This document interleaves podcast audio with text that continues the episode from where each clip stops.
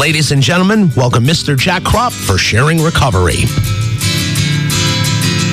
I'm Jack Crop, and this is Sharing Recovery Radio. Our mission with this radio show is to share the message that people do recover. There is recovery is possible for anybody who wants it. Anybody who wants to reach out to us, we will help you. 570-881-5825. We want to help anybody that's listening, family member, loved one, you yourself, whatever it is, we're here to help. Today we have a guest, uh, Shana Stefanik. She is the director of admissions at Silver Pine Treatment Center in Mahanoy City. And we're going to talk about what inpatient treatment is. But before we get to that, we're going to talk to Shana and hear her story because a majority of the people, well, just about anybody that's on this show is in recovery. And we want to hear stories for the fact we, we don't need to hear drunkalogs. We all have the same stories. Our lives were a mess. But we like to hear stories from people so people understand no matter where you were, you can get you can have a nice life. You can have a life that beyond your wildest dreams. So with that, we're going to get started here. Shana, welcome to our show. Hi guys. And today we'd like to talk about you and your story for a little bit. Okay. So Shana, how old were you? What was where did this all start? How old were you when it started? Um, I was about 14 years old the first time that I had um, a drink that I Okay, tried so you alcohol. started with alcohol? yeah, started with alcohol. Um, by the time I was probably 16, um, I had experimented with cocaine, LSD, uh, marijuana, you know, those types of things. Um, never into, I never tried anything, um, what ended up actually being my drug of choice by the time I was 36 years old like my my drugs of choice at that time when I was in high school and uh, graduating high school were completely different. And um, when I was 18, I'd gotten into some trouble um, due to my using. Um, never thought I was an addict. I didn't know that you know that that was even uh, an option. I just thought that my partying was out of control and I needed to reel it back in. Um, so I'd kind of gotten it together for a little bit. Still drank occasionally. Still partied here and there, but like maintain that exterior dynamic where like it looked like I had everything together. And this is while you were in high school. High school, when I graduated high school, But you weren't Um, 21 yet. I mean, Nope. you're, you're nope. I was still- 18, 17, 18 years old. Um, I'd gotten into, into some trouble and I was like, wait a second, like something's going on here. I'm, I'm out of control. Um, so I had like maybe like slowed down a little bit and only drank occasionally. I wasn't as bad as I was in, in, in high school. High school, I, I it was I was partying all the time. And that and that's a point I like to make. A lot of us, like I started to drink when I was eight years old, Mm. and in high school I drank on a regular basis. Mm-hmm. When you're when you have the mind of an addict, when you have the the attitude that we have, that's perfectly normal, isn't it? To be in high school, to be drinking, to party. Yeah. And we never called it party. I'm old. Don't forget. I'm not a kid like you. Mm, I'm So- not a kid either. but but we didn't. You know, we drank all the time. It was perfectly normal behavior. Is that how you felt when you were that age? Yeah, I, I could remember. I think I might have been in in tenth grade, and um, I was drinking Fireball before I went to school. like that's what we did. It was me and, and some of the kids that that um, I drove to school with because I didn't have my driver's license yet, and we would go and we'd pull off to the side of, uh, of the road and we'd do a couple of shots, smoke a cigarette, and then we'd go to school for the day. Like that was normal. And it was a lot different, you know, 25 years ago when, when I was in, in, in, you know, high school, not necessarily graduating, but like ninth, 10th grade, where there was a lot more leniency. So you could kind of come and go as you please. When I was in school, it wasn't so strict. So The then people we, weren't as aware. I mean, fa- no. families, teachers, school systems, they weren't aware No. As they are today. I mean, and of course, the media has changed, social media and all that has made things so obvious today. But when you were in high school, people just kind of took and looked the other way, right? They Yeah. just they it was ignored. The, it was the normal thing to do. It, it, it was the normal thing to do, and and even in high school, until I was about 18, like my senior year in high school, I had no consequences. You know, I was a cheerleader. I had good grades. I uh, I worked full time. I was, you know, pretty much fully self supporting. Um, so again, it was like it, that's just what you did. You, you you went to school, you did what you had to do, and in between, you you had a good time. That was a that was a normal way of living for me. That was the normal set. All right, so that was perfectly normal life. Absolutely. All right, so now you're 18 years old. High school's over. Do you go to college? Is that I did. I went. I went to college, like to a community college. Um, Where did you grow up? the Hazleton area. West. I'm originally from West Hazleton, so um, I went to a community college um, local around here. I studied uh, culinary arts. I did my college internship at Walt Disney World. You know, at, at a French Mediterranean restaurant. Like, Really? you know, I, I really like. I I did good things, but I always there was always for me and, and not until i came into recovery there was always a void you know i talk about like my first drug of choice always being fantasy and daydreaming like i i never felt comfortable in my own skin no matter if i had straight a's if i was on the cheerleading squad if i was pretty or whatever or i was with the in crowd i, I there was there was always something missing on on the inside i never wanted to be who i was or where I was or going through what I was going through. And drugs and alcohol fixed that. Early on, I, I knew that. You know, that's interesting because so many of us in recovery have that Walter Mitty fantasy that, you know, we want to be something other than we are. We dream Absolutely. about, you know, being a, an airline pilot or, you know, in, in some cases, like in my case, I always dreamed about being the head greenskeeper at Augusta National. It doesn't have to be something, you know, it's not Hollywood for all of us. It's just a dream of doing something other than what we're doing. Mm-hmm. Not comfortable with where we are and who we are. Yep. But we don't know that that's what we're thinking at that time. We- you know, we just that's just how we think. So we turn to drugs and alcohol to think differently. So now you go to Disney World, you do an internship. What is your plan? You're going to be a chef somewhere? I was going to be, yeah, I was going to be a chef. Um, I, I was, you know, I was with a, a, a great guy who who came, you know, from this great dynamic, and and I thought that I was going to become this chef, and and you know, be married and have the white picket fence, and and everything was going to be okay. Kind of of kind of maybe like a little bit of the complete opposite of what I experienced growing up. You know, I didn't have that family. Your childhood wasn't st- as stable as that, Shane? Yeah, you know, my parents were divorced when I was young. Um, I think I was two two years old. Um, I lived with my mom. You know, and it wasn't. Um, I always knew that it wasn't normal. Like I, I would see like how my how my friends would live and, and what their family dynamic was like when I would stay at their houses, which I always wanted to be at somebody else's house. I never wanted to be at my own. Um, I knew it wasn't it wasn't normal, and I, I craved that normal family dynamic. If that makes sense. It makes perfect sense. I I mean, even though uh, I grew up in what appeared to be a normal family, my father had a good job, my mother was a stay at home mom. And from the outside looking in, that's what it looked like. What nobody knew, other than the four of us on the inside of the house, was that my mother drank every day from noon till nine. She was never drunk, never out of control, but she could not go a day without that drinking. Her brothers were the same way. I, I had an uncle that would stop at our house during the day. At 10 o'clock in the morning, he'd have a shot and a beer with my mother. That was perfectly normal behavior. So, yes, uh, I understand that what you're saying, that you wanted something different than what you started out with. And so, yeah, we all have that idea in our head about that white picket fence. yeah, I wanted what I saw on TV. you know what I mean? Like I thought I wanted to see what I what I saw on on on TV, like those, you know, just the the normal or or whatever you know society deems as normal family family unit. And I and I and I worked hard to achieve that. And I and I met a great guy and, and we'd gotten married and um, we achieved that. You know we we got married and and we you know were educated and we had good jobs and and and businesses and different things. And um, for a lot of years it looked like I had the I had everything I ever wanted.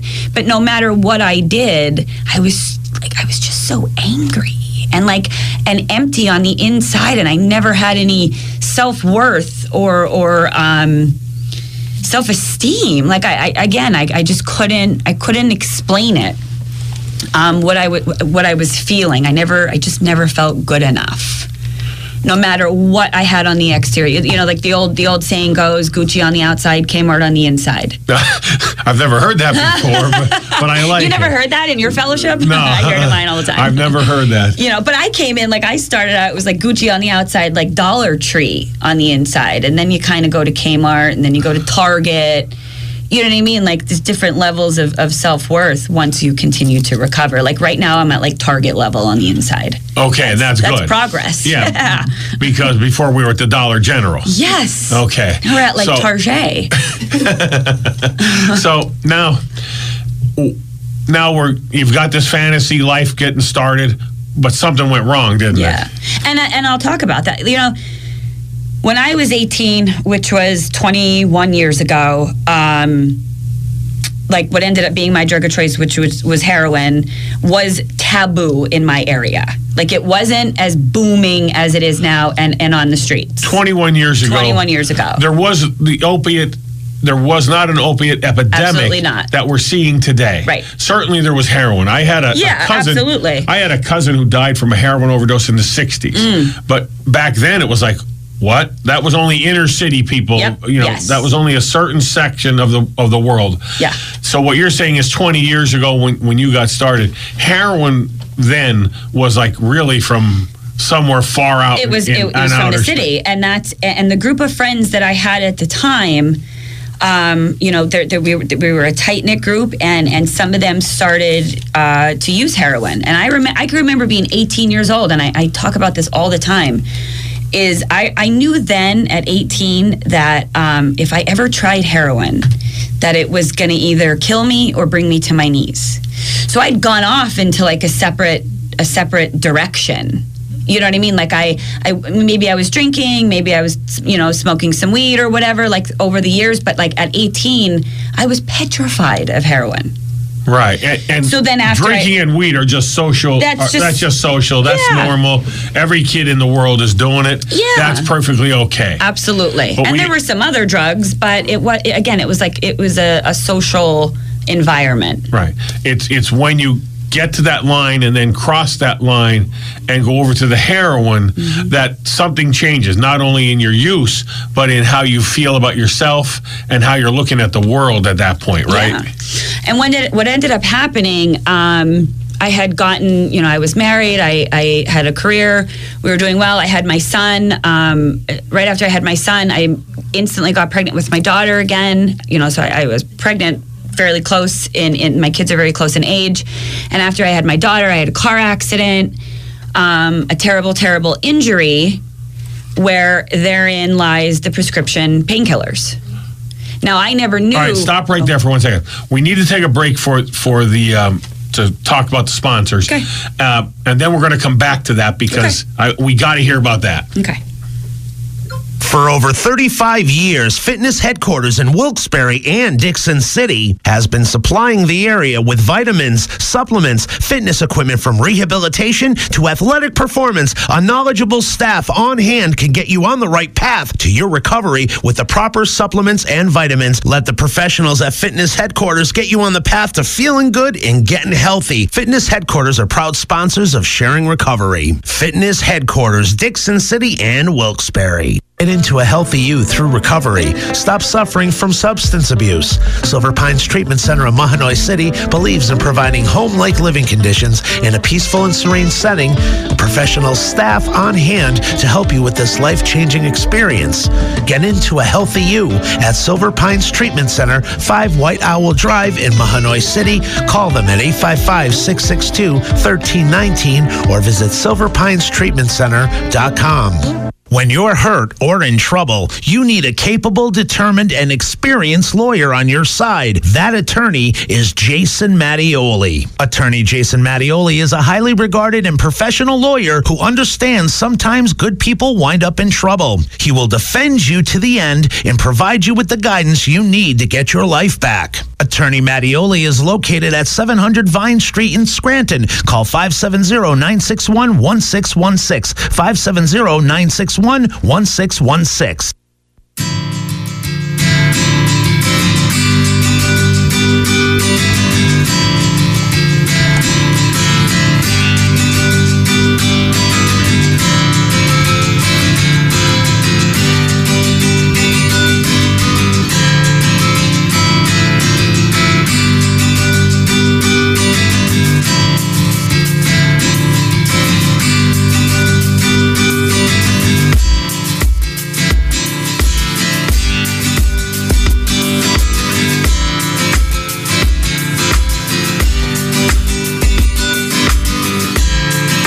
I'm Jack, and we'd like to welcome you back to the next segment of today's show.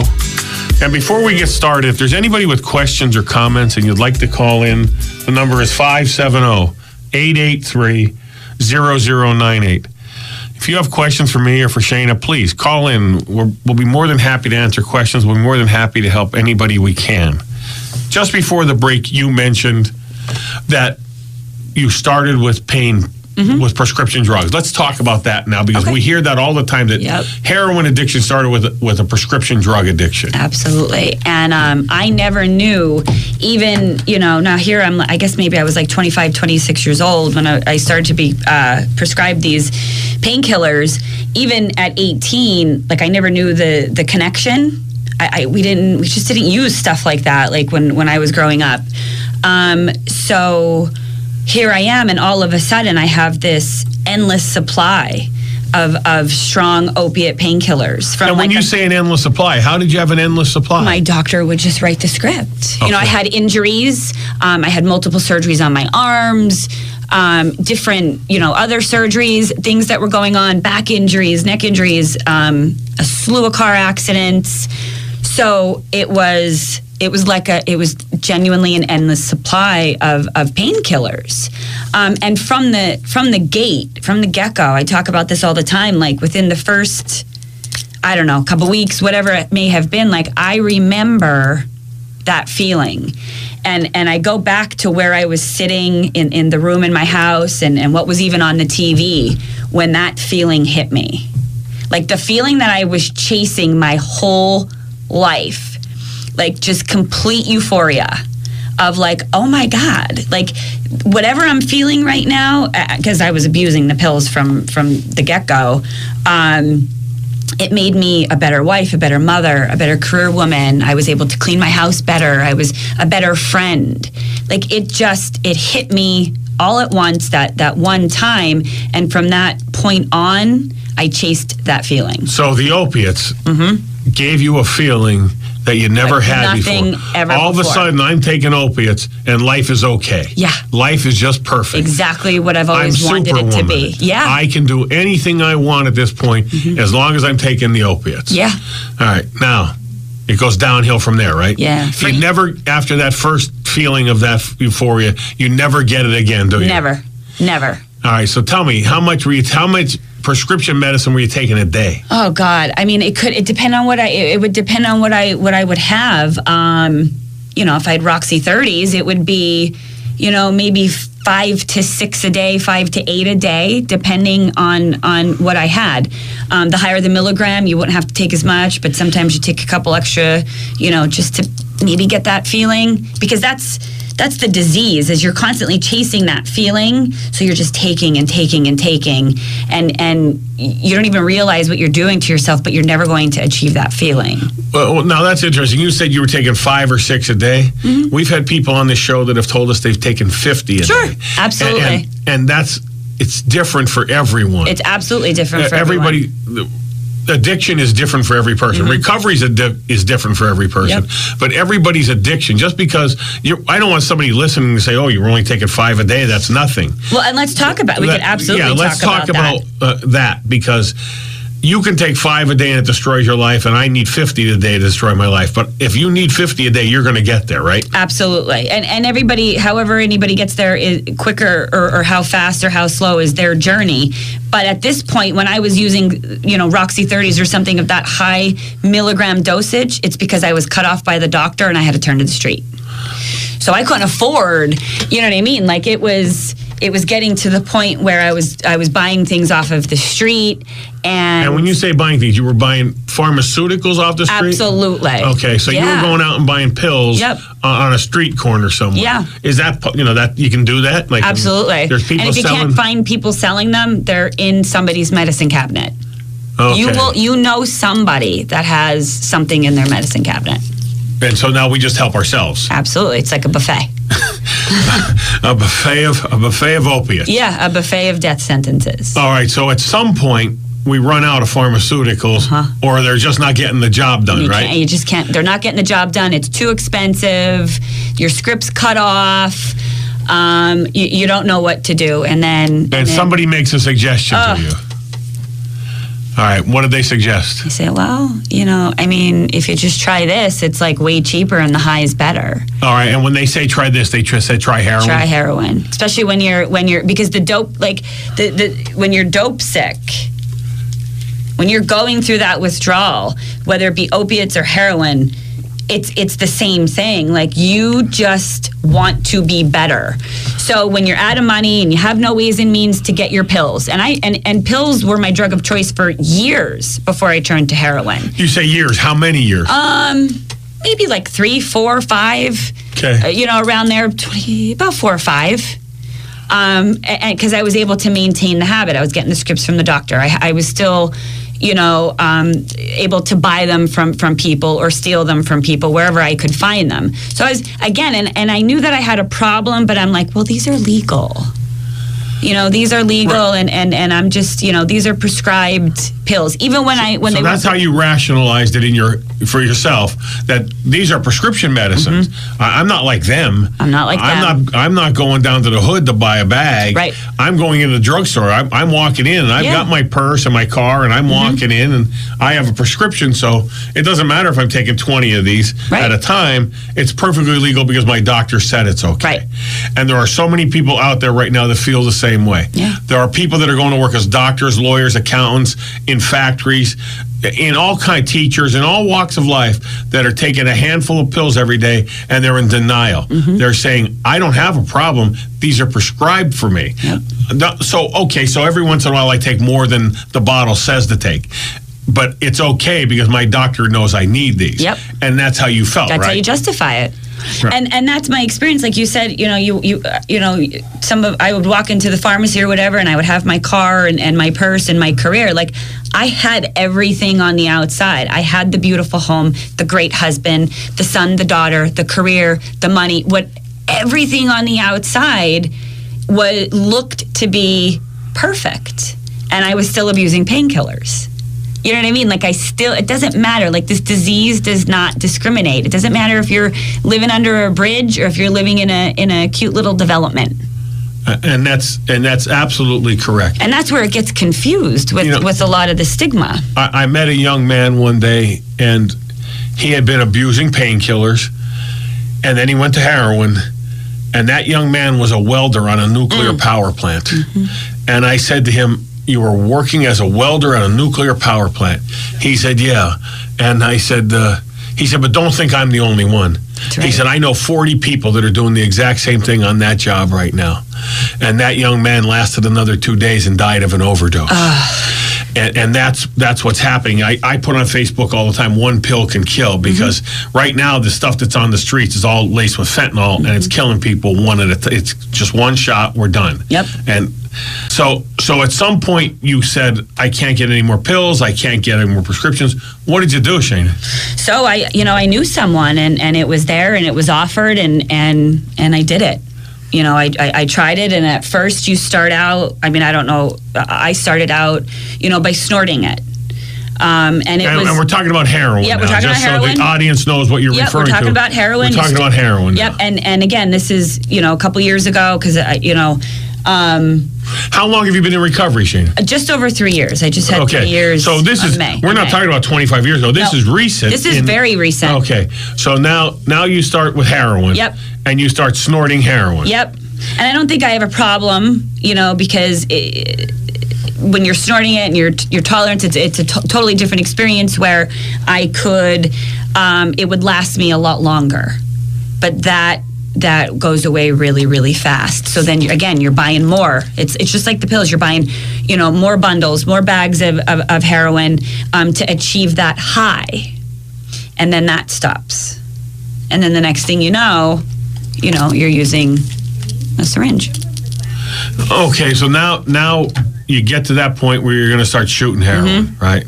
How is life at home at this point with your husband and kids and Horrible. I mean, uh, d- does your husband have any clue? he he knew my my poor poor husband. He knew that I that I was addicted to pills. He knew that I was abusing him. He knew he knew that there was something wrong, and that as time went on, I was becoming unhinged. Um, he just did. He's not an addict, you know. So he just did. And my mom, like my mom, knew I was becoming unhinged as well. They just didn't know what to do because for still for a very long time the, everything on the outside appeared to be okay like i really wasn't suffering any consequences yet my life wasn't too unmanageable from what they knew but um, i was a master manipulator and i would justify everything and whatever you know what i mean you do we do what we have to do to shut people up when we're when we're in our active addiction i don't have a problem you're the problem blah blah blah so at one point i had tried to you know i was confronted and um, you know, I would never be honest. I was never getting honest, completely honest. And I had tried to do like a maintenance program and um, do some outpatient, and uh, it just, I could not stay clean. Could not stay clean. All right. Now, as this is all occurring, are you having any problems? Are you getting in any trouble? I mean, Um, I'm not any legal trouble just yet, but at this point, I was down to like towards the very end for me. Um, I weighed 80 pounds. I'd lost my career of, of 12 years. and what what had you been doing for 12 years, Shane? Um, I was a director of food service. Okay. for for a company um, for years, and I, I loved it, and and I loved the the company, and I loved what I did. Um, but I was I was just sick. Like they thought I had an eating disorder. They thought, you know, that I had thyroid issues. I could never say that I had that I was addicted to drugs or, or what was really going on. And I and I did. I weighed 80 pounds towards the end for me. Like I was actually wearing my daughter's underwear and didn't even realize it. And she was 10 years old. Wow. So now now you're at this point. Mm-hmm. Something breaks. Something something creates a change. What caused this to change, Shane? So, um, you know, toward like the the very end, um, I knew, you know, let me let me be clear. Like I had surrendered that I was an addict years before I ever got clean, but I just didn't know how to get help. Okay, My that, that pride was and my ego, question. yeah. Do, do you you knew you were an addict years before? Absolutely. You were okay with that. You were just going to live out, I was or not you just okay. didn't know what to do. I didn't know what to do. My because pride. that's my point here. This whole show is what you're saying right now is there are people listening that have family members, maybe people themselves that are addicts. They don't know what to do, and that's where you were at. You you knew there was a problem, but you didn't know what to do about it. I didn't know what to do because of the stigma. You know, there's the Stigma of addiction. the stigma of addiction. It was like i can't let anybody know that this is how i ended up. I mean i have a beautiful house and i have a beautiful husband and a car. People would just think that i was this horrible person. It's all about like in image in my brain. Uh-huh. um, so I, I just really hoped that i would die every night before i went to bed i say this all the time every night before i went to bed i prayed to god i won't wake up the next morning Just I, God. I hear so many uh, uh, people in addiction say that that they just put their heads down at night saying, "Please God, make this the end, Mm-hmm. so I don't have to go through this tomorrow. My family doesn't Yep. have to go through this tomorrow." And when we talk about the stigma of addiction, I always like, and, and I, I think just about every show I have, I like to give a shout out to Tony Luke Jr., who's a friend of mine, who started hashtag brown and white and his whole mission is he lost his son to addiction. And his whole mission is to help break that stigma of addiction because that stigma of addiction is killing people. Yes. the heroin's killing people the fentanyl's killing people but the stigma of addiction is is uh, killing people. We're going to take a break and we'll come back and, and talk about some more things Get into a healthy you through recovery. Stop suffering from substance abuse. Silver Pines Treatment Center in Mahanoy City believes in providing home-like living conditions in a peaceful and serene setting. Professional staff on hand to help you with this life-changing experience. Get into a healthy you at Silver Pines Treatment Center, 5 White Owl Drive in Mahanoy City. Call them at 855-662-1319 or visit silverpinestreatmentcenter.com. For over 35 years, Fitness Headquarters in Wilkes-Barre and Dickson City has been supplying the area with vitamins, supplements, fitness equipment from rehabilitation to athletic performance. A knowledgeable staff on hand can get you on the right path to your recovery with the proper supplements and vitamins. Let the professionals at Fitness Headquarters get you on the path to feeling good and getting healthy. Fitness Headquarters are proud sponsors of Sharing Recovery. Fitness Headquarters, Dickson City and Wilkes-Barre. When you're hurt or in trouble, you need a capable, determined, and experienced lawyer on your side. That attorney is Jason Mattioli. Attorney Jason Mattioli is a highly regarded and professional lawyer who understands sometimes good people wind up in trouble. He will defend you to the end and provide you with the guidance you need to get your life back. Attorney Mattioli is located at 700 Vine Street in Scranton. Call 570 961 1616. 570 961 1616.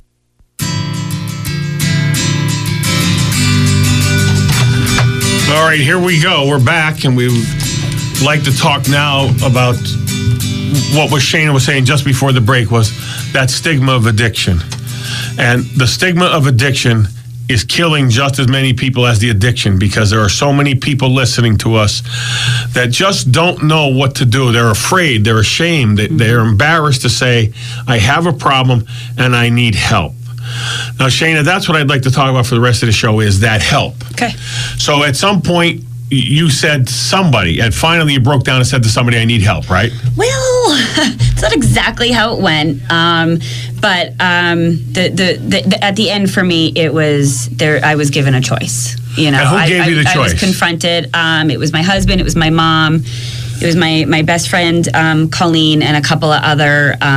Close knit friends that like started to put the pieces together like oh my god this girl's a mess. And um, some other things had happened um, that i'm not going to get into but they um, they had come to my house and i remember so weird like i vaguely remember i was like frantically hanging laundry up in my closet and like i knew i heard i saw all these people pulling up my driveway and I knew what was going on. Like part of me knew that like the gig was up. They'd come in, and I just remember crying. And I remember my friend saying to me, like, "Come on, like it's it's time. Like it's gonna be okay."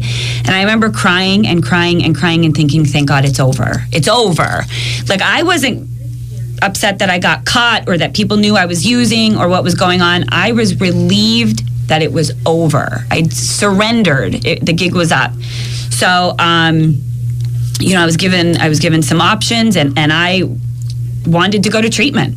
I wa- and, and, and that's what I want to talk about too, like with with Silver Pines, and and you know, I had to wait five days to get into treatment. Five days. People don't have five minutes today. Because you had to wait five days because you couldn't find Couldn't a get a bed, at a treatment center. right, in an inpatient And detox was and res. and that was three years ago. Yep. Right now, people don't have five days. They don't have five minutes. People are dying Yep. Instantly. Yep. I mean, you, you talked about those people coming to see you and stuff, your family, your friends. You know, when when I came to recovery, intervention was different. Intervention was a group, you know, like a family, friends. They sat around. They had somebody run this intervention. They all had letters telling you what you how you had screwed up their lives. That's not what intervention is today. Intervention today is being in the street with the person that has the needle, trying and, and taking them from there to a treatment center. There is no more waiting. There's no more. We'll get to you in a couple of days. Mm-hmm. You and I both know, as recently as last night. You know, at nine o'clock at night, I call you and say Yep. we need help now. Yep. And by eleven o'clock, we've got a kid going into a treatment program. That's what that's what intervention is today. Mm-hmm. But back then, you, you were told you had to wait. Mm-hmm. And how did that work out? Did you you you obviously waited those few days? I did. I did. Um, I used. I Well, used. you while I have was- to, or you- you have can't- to. I had to. It, was. It was a. It was Mother's Day weekend. It was horrible. The whole thing. You know, I was. I was just uh, maintaining. I wasn't even get. I was at, by this point. God knows I wasn't getting high. Um, so I was. So you were using but not getting high. no, I was just so I could like you were just brush my you were using just so you didn't get sick, so you Yeah. can at least function at some level. very minimal level. Okay. But so I didn't, you know, uh, my, my kids weren't allowed at the house. My, my husband was working, and I, I literally, you know, was like laying in a bed for, for five days. Um, and then, you know, and then I checked into treatment. And um, yeah, I waited, I, but but I, I surrendered, and that that's the difference. And I, I wanted to go to treatment, and I wanted to get better. So, um, you know, that was three years ago, and um, you know, today with, with, with the the treatment aspect of it now is like you just said is like people people are dying when they're picking up, they're trying something for the first time, and they're dying. And it's not even necessarily like the, the drug.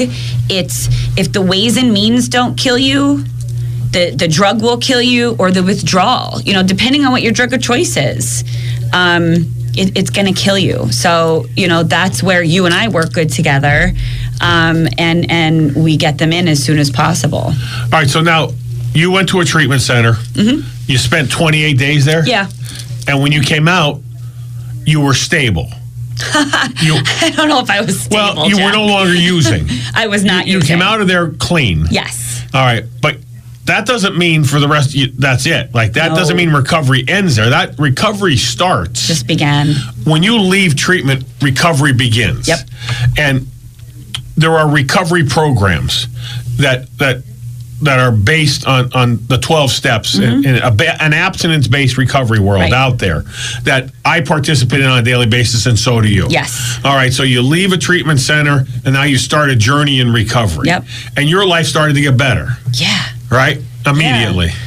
Um, yeah, like it, it I don't want to.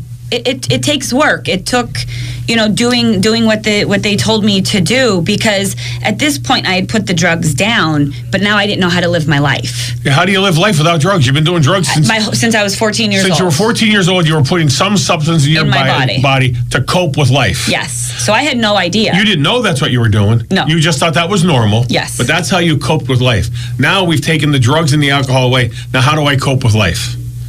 How do we do it? that's where that's that's where my That's where program recovery that's where my program came into my Right. life and and you know and I all I knew at that point um, for me was that I didn't want to use anymore and you know those with time kept saying just keep coming back just keep coming back you know and I, I wanted to learn how to how to live a, a new life and, and and recover and just begin to to function. I didn't even I didn't know how to go to the grocery store. I didn't know how to be a mom. I didn't know how to be a wife. Um, and, and I went through some I went through some things in early recovery, um, but I didn't pick up. You know, we have a sponsor. They told me to get a sponsor, get a home group, do a 90-90. And I did all of that. I followed those rules. But even today, you know, your sponsor gives you suggestions. yeah. You're like, maybe I'll follow it. But when the pain's great enough, we begin to change. Exactly. It's how how much pain can you tolerate now without using? Right. Well, you'll find out in recovery. Absolutely. Because you'll get suggestions. You'll go through life events. I've gone through a lot of life events, and I went to prison twice sober. My grandson died while I was sober. My young my daughter Carly had to go to treatment twice while I was sober. I didn't think about drinking because I had the program of recovery Yep. to work on to help me through those events. Mm-hmm. But you've got to follow the suggestions and you've got to let somebody else help you with your life because left to my own device, I go right back to vodka. Yeah. Well, our our best thinking, you know, That's got how I into got the rooms, so know- or into treatment. and I walked I walked into recovery from the street. I didn't go to a treatment center. And the first day I was in that meeting, someone looked at me and said, "Is there anybody new?" And I didn't know what to say and he looked right at me and I said, "Yeah, I'm Jack and I'm an alcoholic." And I felt a relief that mm. day that I've only felt once in my life. I, I mean, okay, now I've said it. Now the whole world knew it. You know, like when I would when I would tell people I think I might have a problem with drinking, they'd all laugh and say, "Well, were you the only one who didn't know?"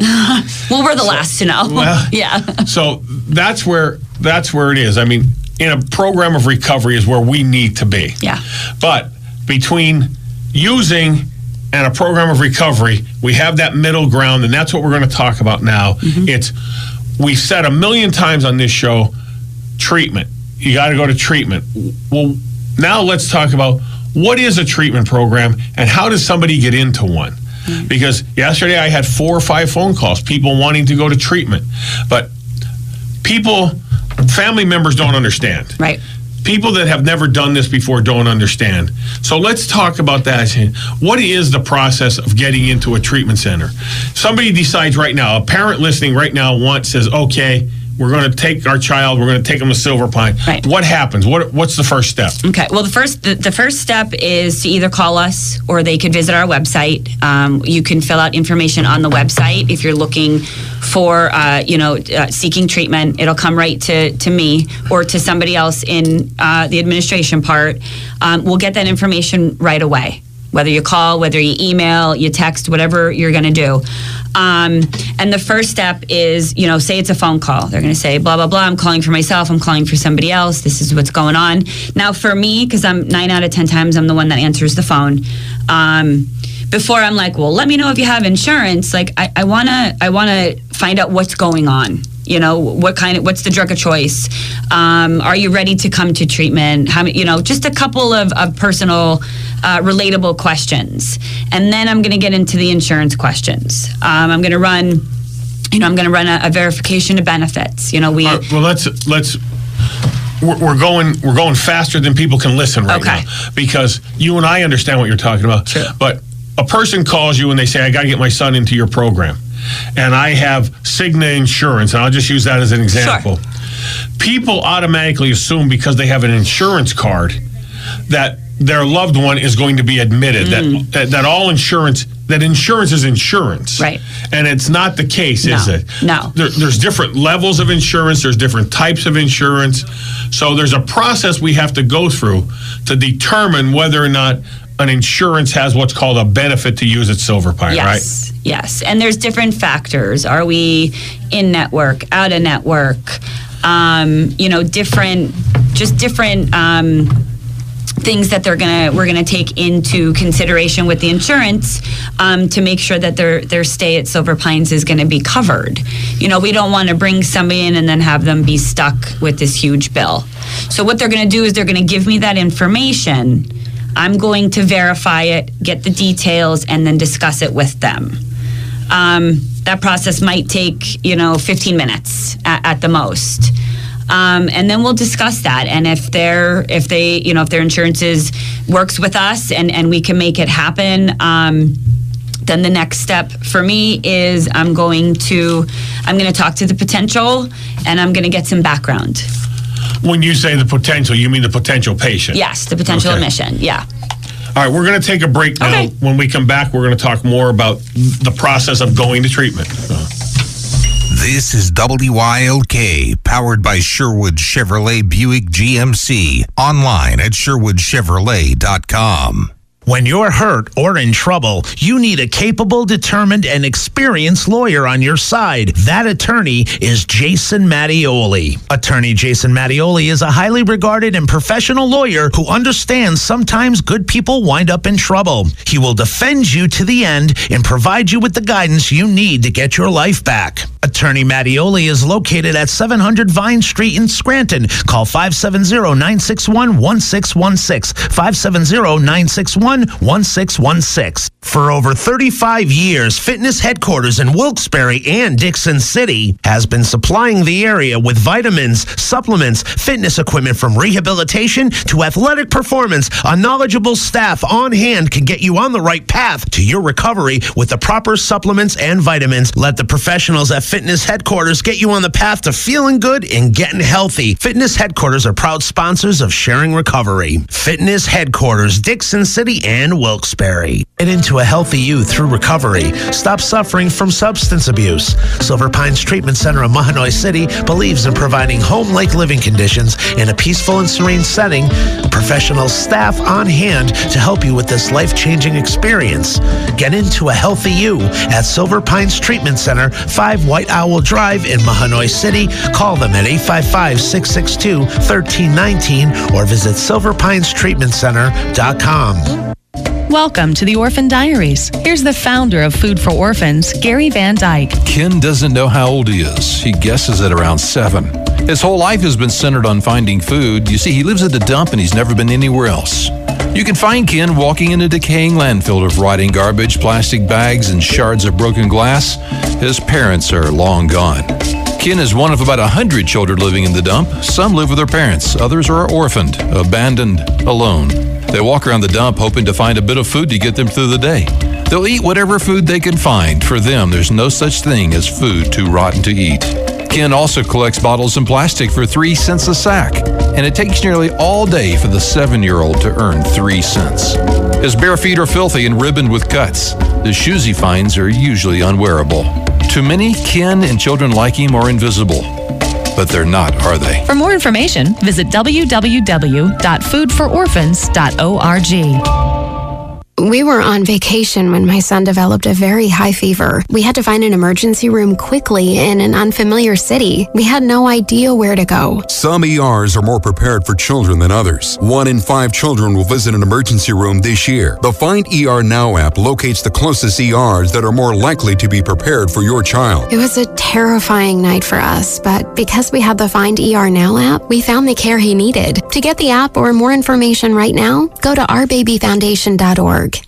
The Frank Andrews Show. One school district in Pennsylvania has a new policy heading into the new school term. You only need a 50 to get a passing grade. The dumbing down of America? The Commonwealth Foundation, analyzing the new state budget, has questions about 35 million of your tax dollars. And more rain? Have a good weekend. Frank Andrews, weekday afternoons from 3 to 6 on WILK News Radio.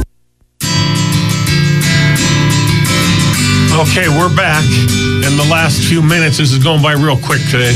Um, Shana, as we were talking about um, before the break, we were talking about Silver Pine specifically and what it's like to be in an inpatient treatment program. Now, explain what inpatient means. Inpatient treatment is you're going to stay with us. You are um, you are under our care, our supervision for a- an average of 28 to 33 days. You come in. Um, either you admit to detox or, or straight to residential. Um, usually it's detox, um, and then you are there. You we have a room. You do your laundry there. We feed you. Right, you have a room. You have a room by yourself. It's like No. Um, usually, men, there's two men to a room on the residential side, and the female side, uh, there's three female to a room. But the rooms are nice and big.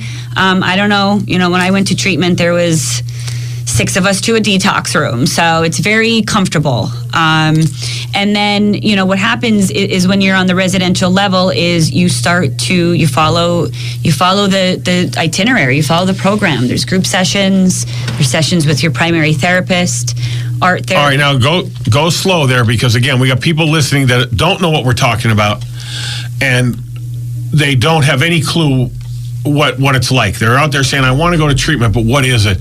So, what does that mean? You have group sessions or or, or person. Tell me about that. What hap- like what the, the, what happens is is after we put the drugs down, um, we need to find out what's why do we keep returning to them, or you know, are there some underlying issues? So we hold group therapy where all of the clients are, are there with primary counselors um, to do different types of, of counseling, CBT, DBT. Um, processing, you know, process groups.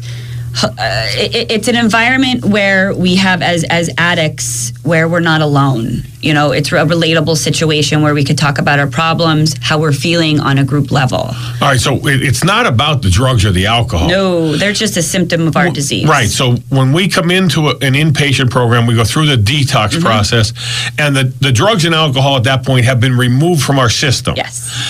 Now we're we're temporarily stable in that environment, but now we got to figure out what was the underlining cause for our addiction Mm-hmm. and that's where this starts now right the, the groups you're talking about the, the, the treatments that you're talking about aren't to remove the drugs and alcohol that happens very quickly That right happens in the beginning. right. Yes. So what happens now? So you know now it um, our clients will meet with our with with the psychologist, Dr. Dave. Um, see if there's any co-occurring issues, anxiety, depression, some you know the mental health aspect of it. Um, so between Dr. Dr. Dave and the, the primary counselors and therapists that we have, they come up with a dynamic, you know, unified treatment plan. You know, how are we going to treat this individual While they're there with while you. they're under with our, in our care. Now we have you know we have the, the our format of, of treatment and, and what we do day in and day out. But Silver Pine specializes on that individual treatment. Right, so- no, nobody's the same. Right. There's a there's a general treatment plan for everyone. Mm-hmm. Yes. But then each patient gets an individualized and a personalized treatment Absolutely. specific to them as determined by your clinical team. Yes, what their needs team. are. Yep. Your clinical team uh, Bill McCabe, who's the executive director, Yes. your doctor, the the chief counselors, they all Mm-hmm. look at each patient and come up with an individual protocol. Yes. Is that correct? Yes. Okay, and tell us. So, uh, which can, can it'll consist of individual sessions with the primary therapist, individual sessions with the staff psychologist, art therapy, holistic therapy. Um, because once we put the drugs down, we're still going to have feelings and, and different things that we need Actually, to we start with. to get feelings We start to right? get feelings, right? Absolutely. Um, so we teach different um, coping mechanisms and skills on how to deal with different things that we're experiencing. Um, and like like I said with the holistic, um, as well as the majority of our staff is in recovery, so we we offer that that you know relatable experience where you people don't you know you have somebody that you don't know how what I'm going through you, you're just here to tell me what You don't do. understand. you don't understand But no, we do. we absolutely because we do. are we have gone through the same thing you are going through. Yep. And and we so we do understand, Yep. right?